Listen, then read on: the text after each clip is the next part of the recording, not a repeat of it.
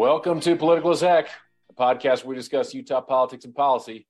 I'm Corey Assel, joined by Utah State Senator Todd Weiler. Hey, Good Corey. evening, Todd. Good evening. All right, so we had a political earthquake here in Utah this past week. Representative Chris Stewart, who represents Congressional District 2, he announced that he was going to retire. I want to start by saying, having a, a little bit of an ode to Chris. I know him personally. He's a very good man. You know, he's got a fantastic biography in that he was an Air Force pilot. Uh, he's a veteran. Was in the Air Force for uh, an entire career and retired. In in Congress, we have fewer and fewer uh, folks who've who've served in the military, and so I think that was important.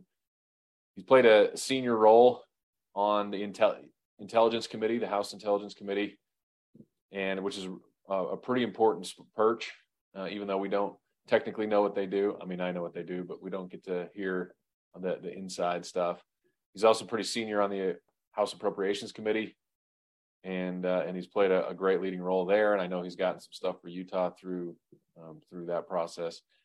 I think he's been really effective, and I would say personally, I believe he's the most effective of all of our entire delegation. And so I think that you know we're losing something. I think he's a really good man, great public servant. He's there for all the right reasons. I know that he has a lot of haters in the second district, particularly in Salt Lake City but I think that they misjudge him. He's he's a he's a really good man, and and uh, they may disagree with him, but he he's there for for the really right reasons.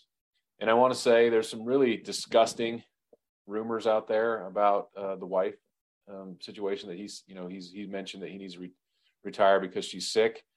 I'm not going to share what I know because he you know I'll let them him do that or not. But she is not well, and so you know it's sad and it's a tough situation, and he's he's making a really admirable decision in my opinion you know the right decision and so this is this is real this isn't an excuse and um, you know he's got a great family and he's a family man anyway i want to give you the chance todd if, uh, if you have any thoughts on chris yeah i've known chris since 2011 and um, he had his very first meeting of his political career with delegates in my uh, dining room um, after he was elected, uh, he took me out for breakfast in DC and told me that um, he wanted me to start thinking about succeeding him when he was done, which I've been doing for 12 years now.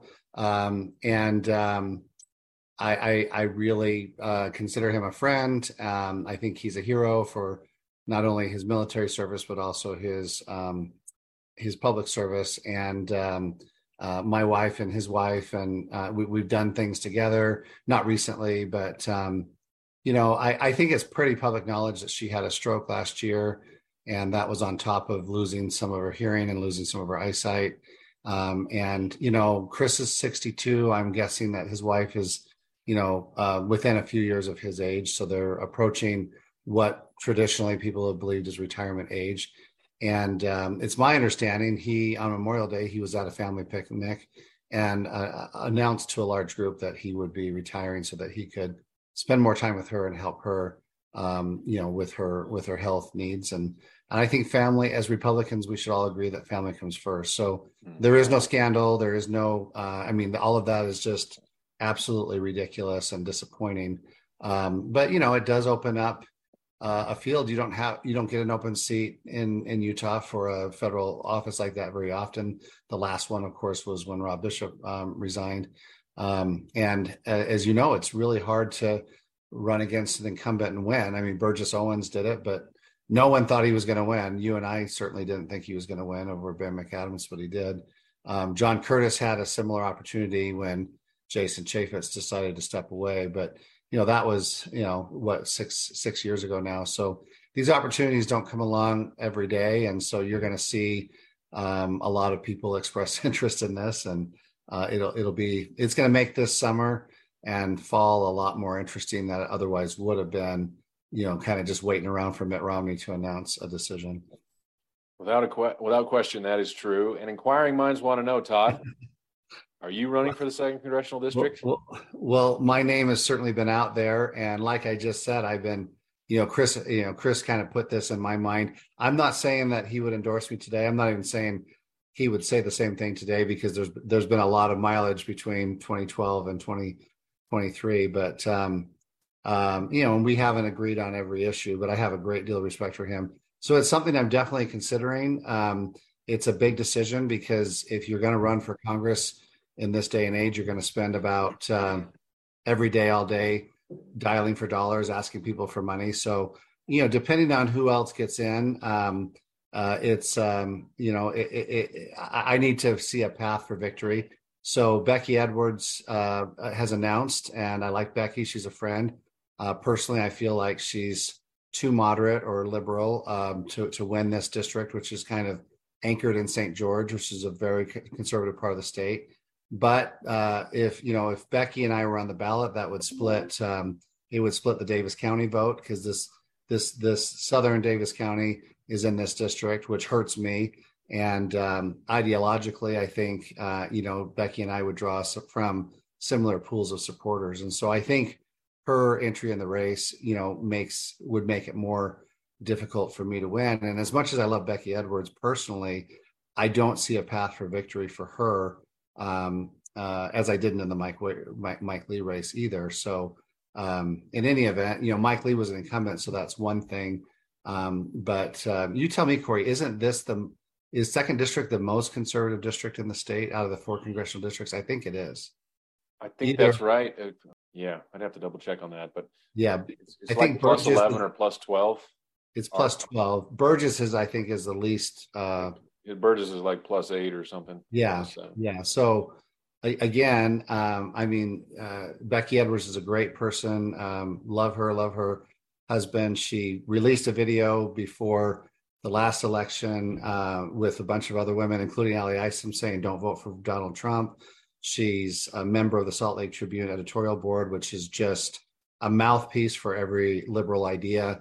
And, um, you know, she criticized the Dobbs decision when it came out um, when she was running against Mike Lee. So I just don't see, you know, how people in Washington County are going to say, yeah, you know, we want Becky Edwards to, you know, replace Chris Stewart. She's, you know, uh, diametrically opposed to Chris Stewart, I think, on a lot of, uh, you know, he's mm-hmm. very, he's quite a conservative you know, not not I wouldn't say extremist, but you know, he's not Freedom Caucus or anything like that. But uh, he's laid out conservative positions, and she's laid out very moderate positions. So I'm I'm not sure the political calculus that she's looking at, other than she obviously wants really wants to be in DC. Yeah, I mean, I I won't pile on too much. I, I don't know her personally, but I do think that um, she, I don't understand. I didn't understand her rationale for Senate, and I don't understand her rationale now. And I would personally, I think it's a real shame if uh, you know you end up not getting in because you know she's she's there to block or you know take some votes that that uh, you know I, I actually think it's unfair. I mean, a lot of folks will compare you to her and say you know you're comparable candidates, and I just think that's complete nonsense. We've been doing this thing for two years now, yeah, and you're pretty conservative. I know that. You know, maybe not well, quite as conservative yeah, as me, I have some exceptions. I, you know, I have some exceptions. I, I don't really think that, you know, picking on trans kids is a great long-term strategy through the Republican Party. I mean, there are some things where I've taken some issues with some other conservatives, but but Second Amendment, abortion rights, I have been, I have, I have a very solid conservative voting record. So. Yeah, and and I don't, I don't think we can say that about her at all. So other other candidates that are being bandied about, Greg Hughes, you know, multiple. At first, I thought that was rumor, but since then, quite a few people have said they've talked to him and you know, he, doesn't live in the district but he is going to run and he will be a, a, front runner now greg has moved very far to the right since he left the house um, I, I always viewed him as a conservative but a pragmatic voice and um, you know as he ran for governor and during covid he seems to really have moved kind of more into that kim coleman space and she's also i think going to run and I want to be clear. I live in the district. Becky Edwards lives in the district. Greg Hughes doesn't live in the district. Kim Coleman doesn't live in the district. However, according to the U.S. Constitution, you don't have to live in the district. But I do think that that will be a factor in this race. Yeah, yeah. I mean, particularly like distance. Um, it's one thing if you live down the street. It's another if it's like a half an hour away. Yeah. But um, so another one who lives a, ways away, Mike Kennedy, um, is also I know considering it. And so someone who does live in the district, Jordan Hess, who is vice chair of the Republican Party, who was in um, St. George area, Washington County. And, And he's um, currently vice chair of the party. Great guy. I like Jordan. yeah, I think a lot of people do like him.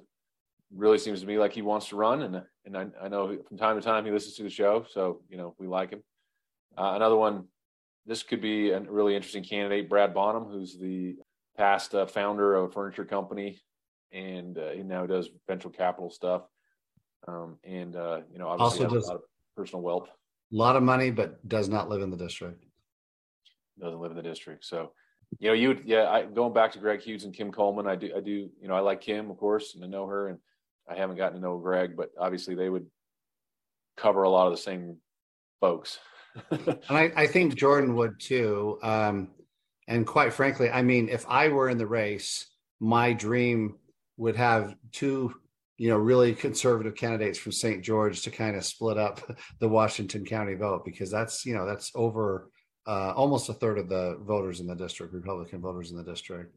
Um, anyway, but that, that would be ideal for me. But uh, let me just remind everybody because we have not tackled the plural plurality issue. If if candidates go to convention and no one gets sixty percent, um, then the convention will send two names to the primary ballot, and then everyone who gets signatures could be on top of that. So this is a race that could easily have five or six candidates on the Republican primary ballot. Yeah. And Corey, I'm hearing that I think this will be announced by the governor by Wednesday. I'm hearing that the primary will be set sometime in likely in September or October Mm. with general election in November or December. That's what I that's the rumor on the street. So, so you think he would set two special dates then, huh, and not try to use no, November seventh? Well, the problem with using November 7th is, you know, the municipal primary election, which I think you know about as a candidate for Lehi City Council, uh, is August 15th. And uh, had uh, Representative Stewart announced his intentions even three weeks ago, we could have, and this is what we did with John Curtis, his race when Jason Chaffetz, we we did the primary with the municipal primary and then that did the general with the general, but we missed that date. And according to federal law, you have to mail out the ballots 45 days before the election. So now that we've missed that August 15th date, um, if if we wait until um, November for the primary election for Chris Stewart's seat, then we're into January or February for the general, and that's right on top of the presidential primaries. That's interesting. So, I mean, two two special elections, the a primary special and uh, general It'll- election special. That would cost the state uh, two million dollars. Now, I think that there's still a very short window to do a primary on September 5th or September 12th, and still do the general on the first Tuesday in November. But I'm I'm just not sure how truncated um, the the governor's office and the and the legislative leadership. And because my name's been floated, I, I'm I'm not lobbying. Um, I'm not lobbying anybody for anything, but I'm just looking at the calendar and I've read the law, so so it's it's not too hard to figure out. And remember, and this is the most important part: the Republicans only have what a four seat majority. Um, Yeah. George Santos has been indicted, and Chris Stewart is resigning, so that cuts you Yeah. from four seats down to two seats. Now, if you have an unexpected heart attack, a plane crash, an assassination. I mean, so you- you're getting really, really, really close. And so I think you'll see the powers that be, Kevin McCarthy, John Curtis, whoever, putting some pressure on Utah leaders saying this needs to happen sooner rather than later. Chris Stewart's likely uh, going to stay um, in at least in name only uh, a member until September. Um, and so the question is, do, do you want that seat to be vacant six months after September or just Yeah. two months after September? No, you're right. I, I think it is urgent. I think I think it is urgent to fill that seat, and and I don't think this country can uh, want, wants to take that risk. And it, we should mention that he did announce to his family, or he did share his his plans to his family on on Memorial Day It was private. It And- was private. and privately, and then obviously one of them shared it with Bryan Schott or whatever, which is kind of a bummer, I think, because come on, you know, family members, but you know, it is what it is, and so so there's I think there's been a lot of griping about Chris's announcement and so forth, but I don't think that he had in mind that it was going to turn out that way. I think he was planning on taking another week or two, getting ready, sharing his announcement, saying that he's probably going to, you know, he'll work with the governor and step down sometime in September, something like that. But all yeah. that got short circuited. And even so, even when I've read uh, Schott's Twitter, uh, his his post, so I know Chris's family pretty well, and I texted a couple of them, and they're like, "How'd you even know that?" yeah, I'm like, well, the whole world knows it now. So, so Bryan Schott, we should say, is a reporter for the Salt Lake Tribune. Um, you know, you can uh, get mad at him for kind of trouncing Chris's timeline because I think Chris wanted to wait a whole nother week until like you know tomorrow or Tuesday to announce but on the other hand, that's Bryan Schott's job, and so if he's well, you know, yeah, I don't blame him so much as I think it's yeah. a bummer. when I say it's a bummer, I think it's a bummer that someone from the family like leaked it or whatever. Yeah, and, I, and there's I, a rumor going around that I leaked it. I'm not a member of Chris's family. I was not at the funeral. I at the Memorial Day uh, picnic, and I found out about it when uh, Bryan Schott called me on on Tuesday and asked me if I'd consider running. So, and it's a double bummer because uh, I, you know, I think most of us don't necessarily hold Bryan Schott in the highest regard. So it's, you know, it's it's a shame that he's the one that uh, got to break the news. He's been whining on on Twitter all weekend that the governor sent an invitation to some unnamed event to one of the other reporters at the Tribune.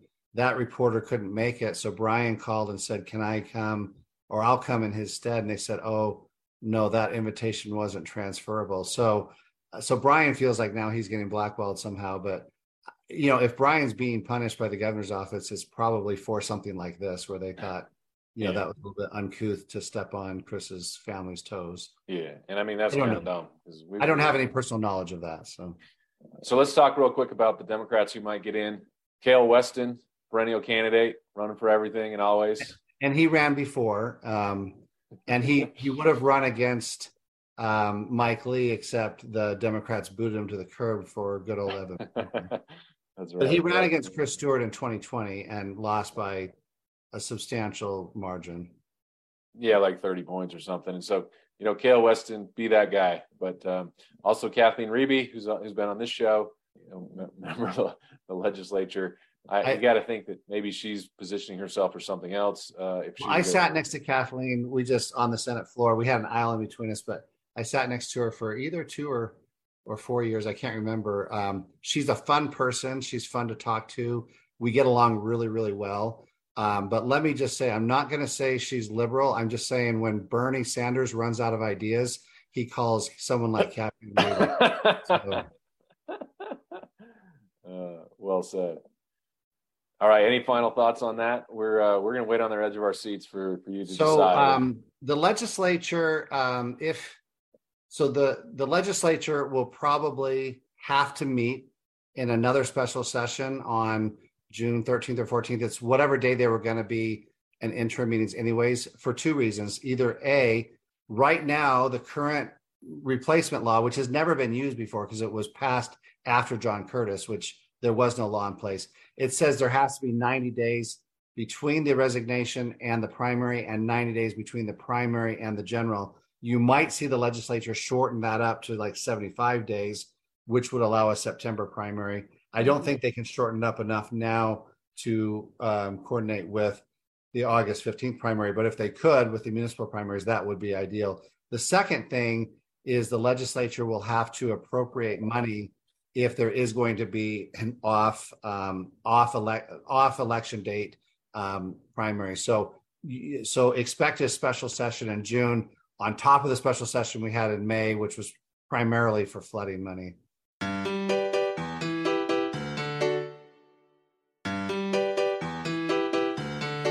So Todd, if you didn't know, it's Pride Month. And oh, if you didn't I, I know, heard that. Yeah. If you didn't know, then I guess my only response is you must not be on the internet at all. well, how could you not know? Because um, the Daily Wire has been been showing what is a woman for free on Twitter. Yeah, I watched it. You know, I wanted to watch it before, but I didn't want to pay, and you know, I got to watch it for free the other day, and it's. I, I watched. I highly it. recommend it. I watched it a year ago. It's uh, it's a thoughtful piece that I'm sure some people will think is offensive, and other people will think is quite humorous. So I think it's both humorous and uh, incredibly insightful. I mean, yeah. he just asks the questions and yeah. lets them answer in their own way. Uh, and he doesn't even ask it in a gotcha way. But yeah. in any event, uh, it's Pride Month. You know, June is Pride Month, and for those who don't know, Pride is like LGBTQ plus minus A B C D E F G, and Governor Cox put out a statement this this past week declaring Pride Month in Utah as well, something he's done in the past. But in the past, he's mentioned LGBT, and this time he did not. And so a lot of folks in that in in that community are saying, you know, he's he's backing off and that sort of thing, and they're pretty they're pretty angry and they call him a coward and so forth. I I don't know the reason he did it, and maybe you do, but this is what I'm going to say first. He probably didn't mention the letters because it continues to grow. And the number of letters is like you're never going to get enough because it's LGBT plus minus QIA divided plus, by yeah. BCG, yeah. you know. Yeah. and he didn't want to do all that, and so he just, you know, meant he he said, "Hey, basically we're all God's children and we should love each other," which you know, I think that's a good message. I don't know that he necessarily needs to declare Utah Pride Month because it's basically National Pride Month, but you know, he did what he did, and um, and my I suspect the reason he, he didn't put the letters in is because you know it's just it, it continues to grow, and maybe you know he didn't know what would be kosher, how many letters or not. But I don't know, Todd. What do you think?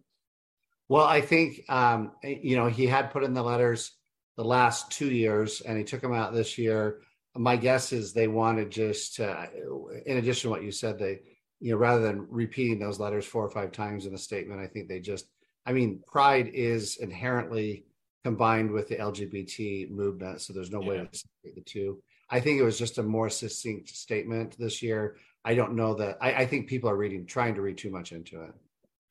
Yeah, and you know, for my for my own part, not that anybody cares, but my, my own view is that I, I, just think the transgender stuff, particularly as it relates to kids, is just an entirely different genre, and it probably doesn't even belong with the LGB. And you know, I've been a I've been supportive of gay marriage for, for a long time, and I, you know, and I think that Pride Month in and of itself is fine or whatever. But what's changed in the last like year and a half to two years is is kind of this uh, you know transgender agenda that's just different than than you know what we've seen in the past and so he's probably it's, responding a little bit to that it's too. all about the kids these days uh, you got to take your kids to drag shows you've got to tell you know kindergartners about transgender people and their teacher sex lives. And you know you got to let kids you know have transgender surgeries and you know use whatever hormones or testosterone.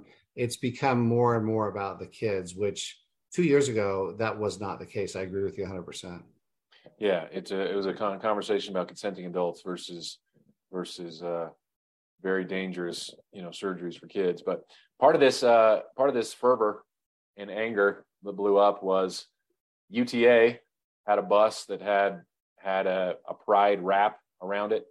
And of course, you know, I spent a decent amount of time in DC and they're all over the place all the time. Doesn't matter if it's June or July or, you know, any month of the year. But uh, but the, the UTA had had a pride bus they were going to run in the parade. I don't know if it actually ended up running in the parade or not, but Representative Trevor Lee um, got on and Twitter others. and called him out. Well, I think and others.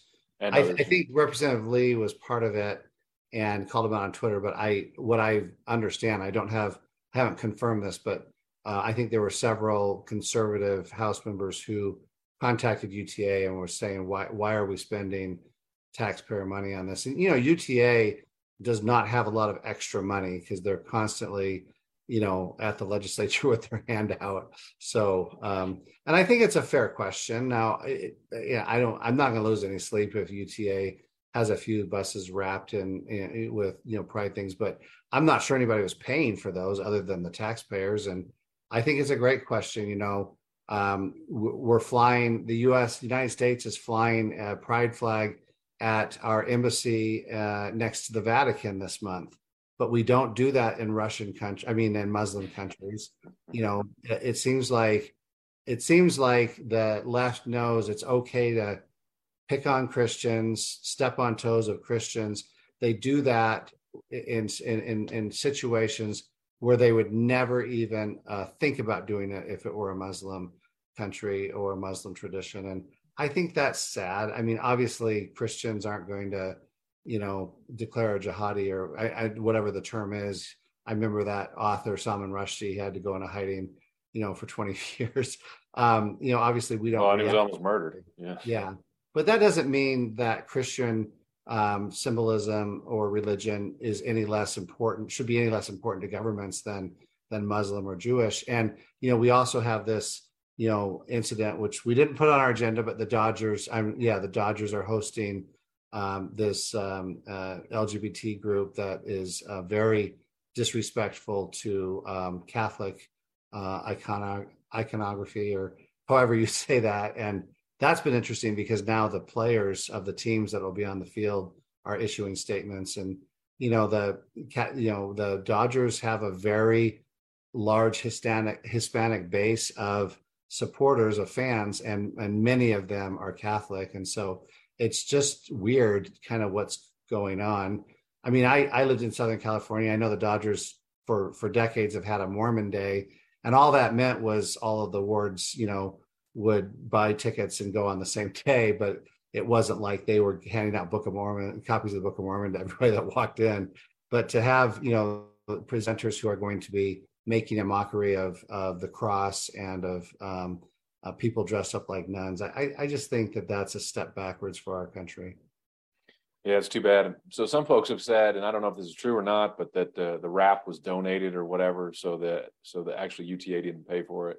I, I don't know if that's true, but in any event, I, I do think that it's it's pretty darn political to be driving around in something like that. So would we have would we have a you know could I donate like a Second Amendment wrap for the UTA to drive around or you know or a Book of Mormon wrap? Yeah, or... could the church like donate something like that? Like I I don't think that's right. I I you know if it was a Book of Mormon wrap, I would say that's that's the wrong place for that to be you know advertised. And, and as a Republican who's established continually through my voting that I'm not anti-LGBT, I will say it seems like everyone expects all of the rules to be bent for Pride Month. Like that, that's the expectation. When if you bend the rules for anything else, there you know there'd be an outrage. So I think there's something to that. Now, again, I wouldn't lose any sleep if there was a UTA bus driving around, you know, with with uh, like uh, there like there probably was last year. So I think there's good points on both sides. All right, we only got to two topics because there was so much to talk about, and we're already over time. So, Todd, any last word? Um, we'll see you next week. All right, see you next week. Thanks, Corey. Bye now. Bye bye.